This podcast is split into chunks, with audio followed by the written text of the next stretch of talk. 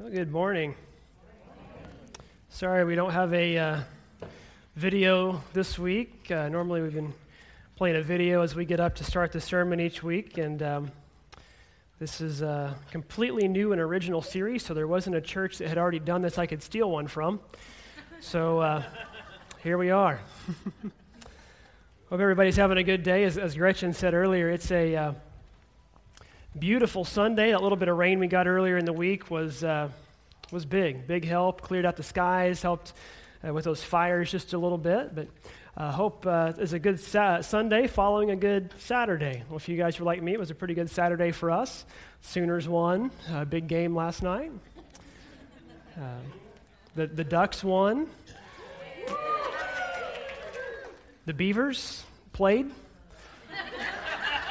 Um, from, from what I could tell, it looked like they showed up, but uh, they played, so. Yeah, that probably won't be the last college football statement I make today, just, just a little heads up there. So, hey, we're starting a brand new series today. It's called Adverbs. Uh, and I want to spend just a little bit of time this morning kind of setting this series up. Uh, this is a series that that's, uh, we've been talking about and planning for a long time. I mean, going back to uh, earlier in the year, we've been talking about this series, and had it specifically set up to start this week. I kind of wanted to wait till summer was over, school started back, and we kind of got this series going. Uh, long before I got here, uh, this, this church existed uh, long before I got here, believe it or not.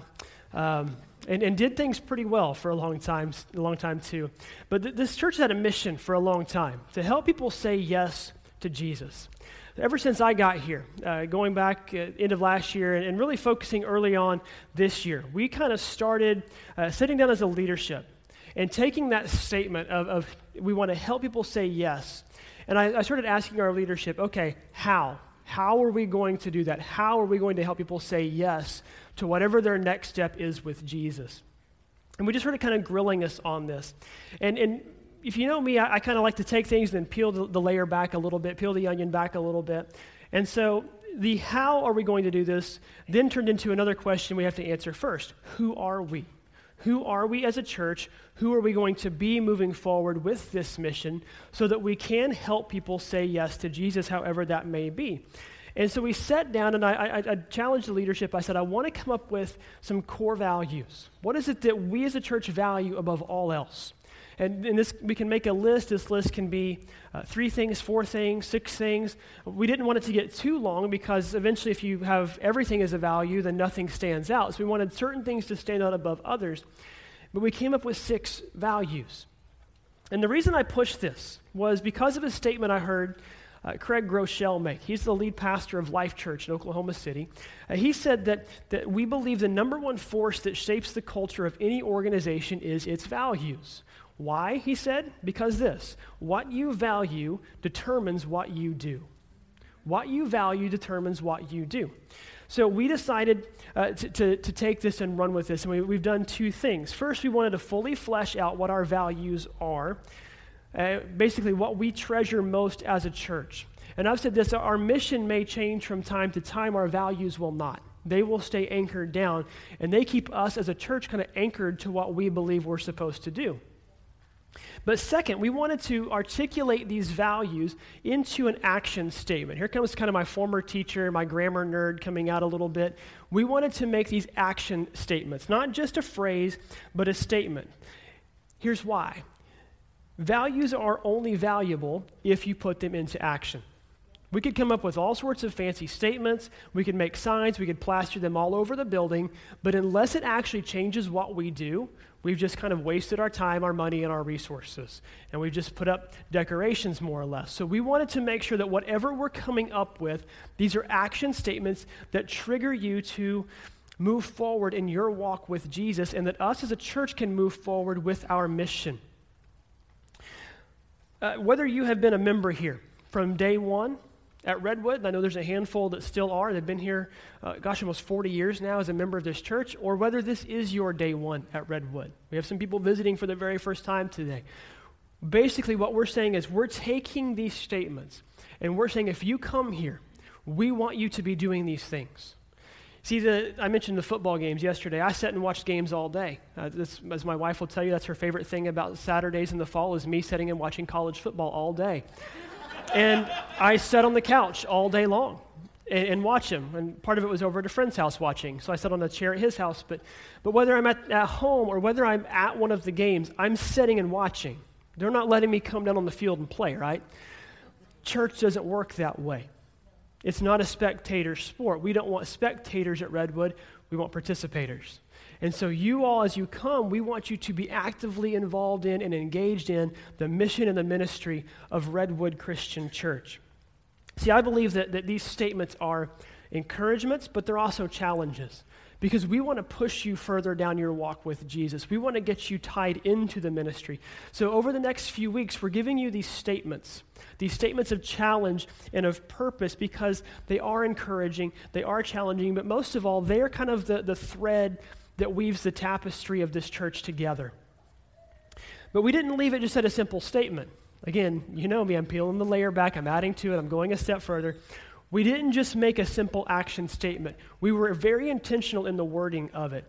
And so, with each statement, not only did we make it an action statement, we put an adverb in there with it. Kind of hence the title of this series, Adverbs. And the subtitle is How We Take Our Next Steps. See, for me, it's not enough just to tell you what I'm going to do, I want to tell you how I'm going to do it. And so, we sat down as, as leadership. We were intentional, we were thorough. And I'll be honest, we had a little bit of fun with this. As we were coming up with, with the, the, adverbs to fit each one of our statements, we were using things like we will reluctantly serve others or we will uh, selectively love our neighbors and, you know, kind of some of those things we do anyway. But uh, we were very intentional because we wanted to demonstrate in our wording and, and articulate in our wording what we believe we're supposed to be doing here.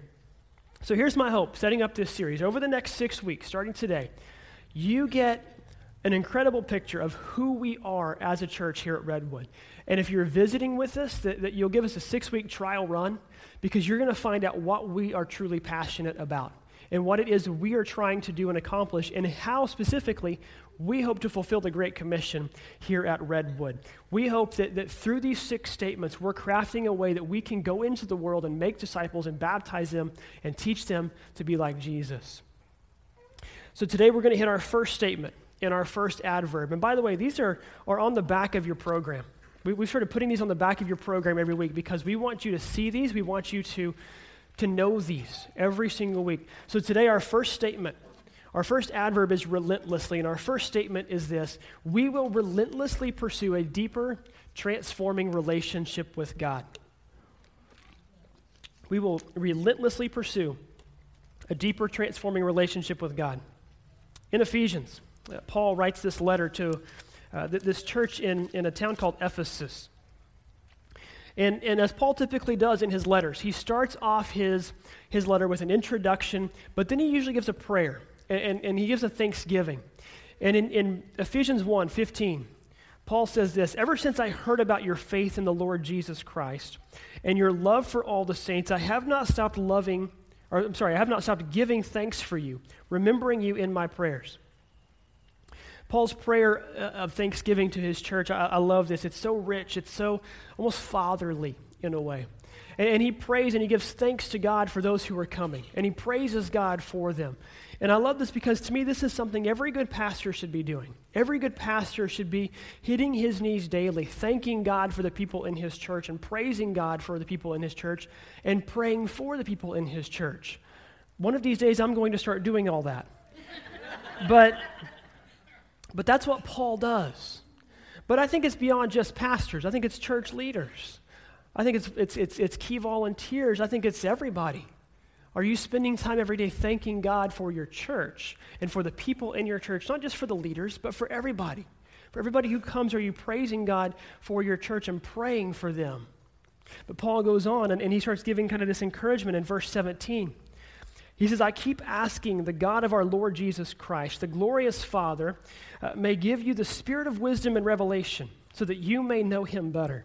I pray also that the eyes of your heart may be enlightened in, in order that you may know the hope to which he has called you, the riches of his glorious inheritance in all the saints, and his incomparably great power for us who believe. I, I love that. I love that encouragement that, that challenge that Paul issues out to the church in Ephesus.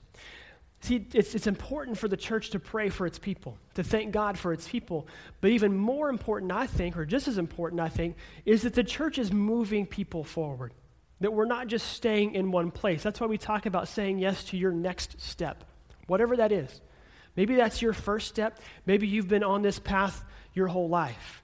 Maybe you're uh, get, getting up there in, in miles, you're getting to closer to mile 24 or 25 of your marathon. Not trying to say some of you all are about to die, but I'm just saying maybe you're running your race and you've been in your race for a long time. Wherever you are, we want to encourage you and push you and, and challenge you to get to that next step. I think that's kind of what he's getting at here. His prayer for the Ephesian church specifically is they would get the spirit of revelation, the spirit of wisdom, so that they could come to know God more. And that's my prayer for you all, that you would come to know God more. That's why this value is so important to us. That's why we made it number one on our list. That's why this is the first of this series, is because of, of everything else. If I accomplish nothing here as pastor other than getting this church to know more about God and to develop a deeper understanding about the, the Jesus that we follow, then I'll feel like I have succeeded at least to some level. Now, don't get me wrong, that's not the only thing I hope to accomplish. But I think that's, that's important. That's what we need to be doing is moving forward in our walk with Jesus. And, and, here's the thing this boils down to with me. Every day when I'm studying, when I'm reading, when I'm praying, the more I get to know about Jesus, who he was, who he is, his, his very nature, his personhood, all of his divine traits, the more I just can't help but want to take off and run on that path and just get deeper and deeper into the pool with him. That, that's, that's how I feel when I'm drawn in this direction, and my hope is that you all will feel the same way.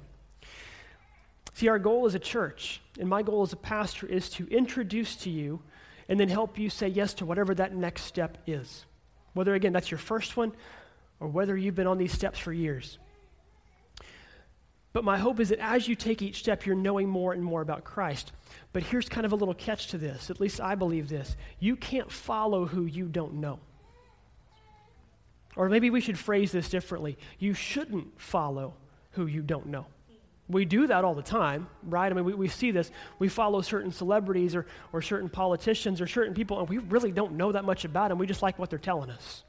We follow trends, but when it comes to Jesus, I don't want to follow him just because the trend tells me I should. I want to follow him because I've gotten to know him so well that I can't help but do anything else. And, and so for me, eh, what I want to help you all with is understand not just who you're following, but why you're following.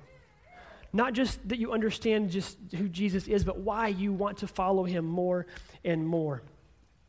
Again, I, I just can't help but, but follow him the more I get to know him. But I think too often we seek this, this understanding of, of who we are by trying to learn more about our world around us. So we seek a better understanding uh, of, of, everything that, that takes place in us, and we start basing who we are and, and our meaning in life and our purpose in life on what we do what we enjoy, our hobbies, our, our jobs, our interests, our political leanings, maybe our socioeconomic standing in life, even our college football colors. we, we do that, right? I, I saw a, a, satirical, and I, I, say satirical lightly, uh, joke the other day on, on, on Twitter. Said that college football is now the second biggest religion in the state of Texas. I don't think that's a joke. I, I, I say that. I, I love college football. But the passion that we see people follow, man, if that translated over to the church, if people were here and, and, and were cheering, and be great if we had a marching band in the back corner, and, and um, you know, I mean, heck, if I preached a great sermon, you guys could throw Gatorade on me after it was over. I don't care, whatever. That's just the point. The passion that you're there, the atmosphere that when you're there. Man, if we brought that to the church and we followed Jesus with that same vigor, if we had just as much desire to know Jesus as much as we want to follow and root our teams on to wins, how amazing could the church be? See, I think it boils down like this the more we study His Word, the more we get to know Jesus, and the more we get to know God, I think the more we get to understand His grace, and the more we start appreciating the cross and the sacrifice that came so we could have that grace. So, how do we do this? How do we start getting onto this, this thought of this deeper, more transforming relationship with God. There's a variety of ways we can do this. I'm just going to give you a few quick thoughts and we'll, we'll call it a day. Number one, to get to a deeper, more transforming relationship, you have to look beyond what you can see and look to God instead. Look beyond what you can see and look to God instead. Now, let's face it, we are we're human. We we live in the practical. We live in the, the, kind of the realistic, if you will. We don't like to think outside of that bubble sometimes. We're doers. We like to take care of ourselves. And so we start finding our identity in those things. And, and, we use labels. We identify ourselves. I'm a Republican. I'm a Democrat. I'm a, I'm a duck. I'm a beaver. I'm a sooner, whatever. We, we, we put these labels of things we like and that we do on us. But here's one catch to that we aren't made for this world. We aren't created to live in this world. We're citizens of the kingdom of God. And if you're a follower of Jesus, you're a, a, citizen of that kingdom who just so happens to be living in this country, in this state, in this county, and in this town. So we have to remember that, that when we're created, or that, that, that when we follow God, we, we accept that reality, that identity, that we are a creation of God, created in His image, not in the image of the world. That's why John wrote this in, in the first chapter of his gospel. John 1, chapter 12, he says, To all who received him, to those who believed in his name, he gave the right to become children of God. Children born, get this, not of natural descent, nor of human decision or a husband's will, but born of God. Where does your identity lie? Again, if I start thinking my earthly identity, I can tell you my story and, and I can, can tell you how I'm labeled in the world. I was born uh, to, to a guy named Kelly and a, a woman named Kathleen in Oklahoma in 1982. And I can, again, start taking this and, and, and profile myself down. I can tell you, I'm a firstborn. I'm a, I'm a high S on the disc scale. I am a, a, a borderline Gen X millennial. I am a, a uh, a Caucasian middle class male who happens to be a husband, a father, a son, a brother, and a pastor, uh, who, an Oklahoman who graduated from the University of Oklahoma, so I'm a proud Sooner. I could tell you all those labels. You could probably do the same thing with you. You could start labeling everything that the world wants to label about you and identify yourself that way. That's what we do. How does God label us? How does the Bible label us? With statements like this You're the salt of the earth. It's up to you to preserve the gospel. Or he'll say this You're the light of the world. It's up to you to shine the light of, of God into your world. And as Jesus says, that through you and through your good deeds, people will see the Father and come worship me. Or he'll say this You're a new creation. So you know what? All those labels I just gave you, they don't matter. They're all washed away. They're gone. I'm a new creation. I'm a child of God. Or this one, you're more than a conqueror. I love that one. There's nothing, there's no government, there's no person, there's, there's no power, God says, on earth that can overcome you. Or this one might be my favorite one you're a co heir with Christ. In other words, when the kingdom comes, you get to inherit it with Jesus. And here's the best part about all these all those labels I gave you a minute ago, the, the, the, the individual labels, Gen X, Oklahoma, et cetera, et cetera, those are exclusive to me. That whole package of, of labels is exclusive to me. These five I just gave you that God gives us, they're for all of us. That's the best part. That's how we are identified. But see, here's the thing we don't necessarily see that. That's why Hebrews talks about faith being the things we can't see, the hope for what we're not certain for the, or the, the hope of what we can't see and the certainty of what we, what we don't know is coming next. That's faith. That's why we're here for. And when I start considering these statements of Jesus, when I start thinking about what Paul writes here, I begin to focus more on who I am rather than what I do. And who God made me to be on, as opposed to who I'm trying to make myself become. If you want to pursue relentlessly a deeper, transforming relationship with God, that's what it is about. It's about looking beyond our circumstance, looking beyond where we are in life right now, and embracing the fact that we are a kingdom citizen right here, right now. Number two, if you want to relentlessly pursue God, immerse yourself in communication with God. I say immerse myself. I'm using the same phrase I would talk about with, with baptism. I mean, I'm talking about getting drenched completely under the water in communication with God. Each one of these, these core values, again, we made them an action statement, but we gave each one of them kind of a, a paragraph to go along with it. And in each paragraph, there's a challenge statement. And for this particular value, we say at Redwood, we challenge every one of you, member, attendee, whatever, every one of you, we challenge you to spend time every single day in prayer and in the Word. That doesn't sound like too much to ask, is it? We should be doing that anyway as Christians. Every day we challenge you to pray and read. But see, prayer too often, I think it's viewed as this method of how we just talk to God, and specifically how we bring our needs to God. And, and, and we do that. We, we take this wish list to Him too often. But do you ever allow prayer to change you, to sculpt you, to mold you? Do you? Uh, that's a challenge that I know I struggle with sometimes. But I, I was reminded of a quote, Soren Kierkegaard, a 19th century theologian. He said this He said, The function of prayer is not to influence God, but rather to change the nature of the one who prays. I mean, think about that. The, the, the, function of prayer is not to influence God, it's not to change his mind or talk him into something, it's to change the nature of the one who is praying. So when you pray, are you hoping to talk God into something or change his mind or change his will? Or are you hoping it changes you? I mean, I'll be honest, too often, that's, that's my prayer. God, do this for me or do this for somebody else. God, heal this person. God, take care of, of people that, that are in need. I mean, we're doing that right now. We're praying for people in Florida. If you've seen a weather map this morning, literally the entire state of Florida is underneath a hurricane right now. Or Texas, where they're still underwater from one a few weeks ago. Or how about this entire region of the country California, Oregon, Washington, Idaho, Montana? Uh, just all on fire. We, we, we should pray for those things, that God could intervene. I, I love what Gretchen said earlier. We prayed that God would bring some rain. He did.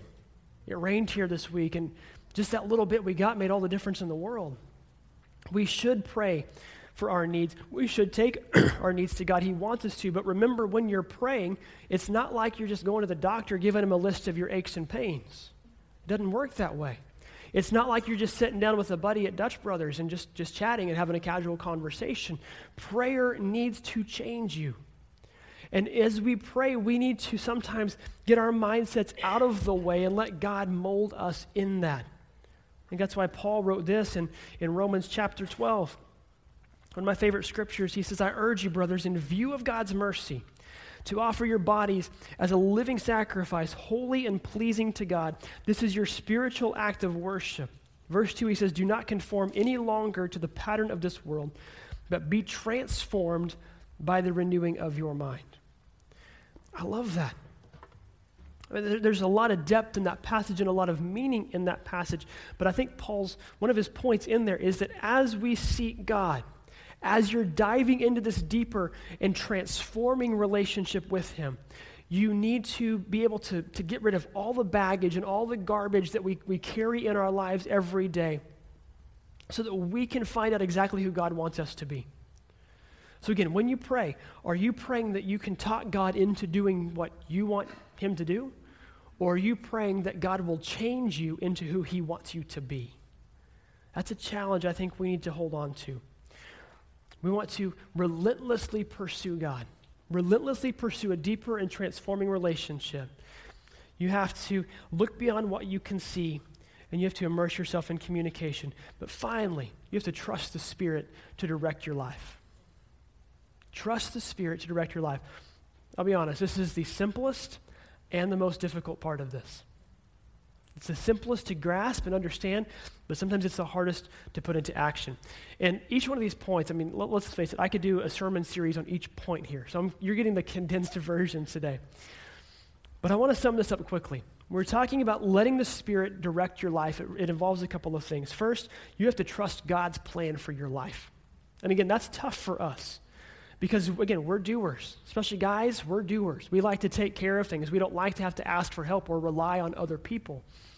But we have to trust God. See, I think I have myself figured out. I think I have my direction and, and, and what comes next for me figured out. But God created me. And so, as much as I think I know it, He knows it far better than I could possibly grasp or understand. There's a story in the Old Testament about this guy named Abram. Perhaps you've heard of him. Abram uh, later becomes known as Abraham, but in his story, starting in Genesis 12, God basically tells him, Hey, you're like 75 years old, but I want you to pick up and move to a place you've never heard of. Leave everything you've ever known, your family, leave it all behind, and go over here to do some things I want you to do. I'll explain more on the way. Abraham does it. That's the coolest part of the story. He does it. And, and God makes this string of promises to him. And, and, what I love about Abraham is I know there had to be moments where his faith was, was stretched and where his faith was challenged. But Genesis 15, verse 6, it says, Abram believed the Lord, and God credited to him as righteousness. Now get this. God is considering Abraham holy or righteous or virtuous or upstanding, whatever you want to use, simply because of his faith, nothing else. Simply because he believed. I don't know what, what you think about your life. For me, when, when I'm at the end of my life, when, when they're giving my funeral, if they can't say anything else about me, I hope the one thing they can say about me is, man, this guy had faith. This guy believed. Even if everything goes sideways, if my life gets dumped upside down and I, I wind up a mess when, when, when my time comes, I hope they can still say that about me because I hope I have lived like Abraham did. That I can be called faithful, that I can be called, uh, that, I, I, was, I was able to believe in him, and that God could count it to me as righteousness. See, we get impatient and we, we struggle sometimes when we don't get the answers that we want or need. But look at Abraham. In Genesis 12, God gives him a string of like seven promises. And most of those don't get fulfilled in Abraham's lifetime. I mean, just, just here's three quick ones. He promises him that he's going to have a son. It was 25 years later that God fulfilled that promise. He tells him that, that you're going to become a great nation. In other words, your lineage is going to produce a great nation. That's 400 years later. You start doing your math in the Old Testament, that the nation of Israel begins. And he says, through you and through your family, the entire world is going to be blessed. That's Jesus. That's 2,000 years later that that takes place. Think about it. Abraham lived the same distance from Jesus that we do on the other end of it. But Abraham believed that God was going to take care of him. He allowed the Spirit to lead him and guide him and direct him. In the New Testament, we read about this with Paul. Paul uh, in, in Acts 20 talks about the Spirit leading him where he's going. He's on this journey, and you have to think Paul had a plan. Paul knew where he wanted to go, he knew what he wanted to do. He was pretty sure of himself. Yet in Acts 20, he says, basically, hey, the Spirit's going to tell me when to go and when to stay. And, and, the Spirit leads him to Jerusalem, and he knows going into Jerusalem, some bad stuff's about to happen. He knows he's going to be captured, arrested, and it's probably going to be the end for him. But he's like, hey, the Spirit tells me to go here, I'll go. The Spirit tells me to stay here, I'll stay. He trusts the Spirit over his own will. Are you willing to allow the Spirit to guide you? Are you willing to say, all right, I think I know best, but you know better? If we're not, we need to figure out how to do that. And again, be honest, that's not easy to do. It's easy to grasp, it's not easy to put that into action. But when you do that, you're basically saying, God, uh, to God, I trust you that you can direct me, that you can lead me into the path you know best for me because you know the perfect will for me. You have my days planned out. And when you do that, you're going to allow God to put you in a position to have a greater impact on the kingdom than you could possibly imagine on your own. So when you uh, can allow God to direct your path, you'll be able to step further into your walk with Him. It's that simple. So that's how we do this. Our first statement we will relentlessly pursue a deeper, transforming relationship with God. It is our hope, our desire, our core belief that everyone who comes to Redwood would be passionate about moving into a deeper relationship with God. That's what we're here for as a church to help bring people along. Again, whether you've been here since day one or whether today is your day one, that we will move you along and help you become more like Jesus. Uh, that's why we preach Jesus every week. Sometimes it's hard to preach, sometimes it's easy to preach, but we preach it because we want you to understand what Jesus wants us to understand. We stress who he is and who he was, who his personhood was, because as a body, as a church, we want to grow together. And again, we, we run this race knowing that it's a race we're never fully going to finish.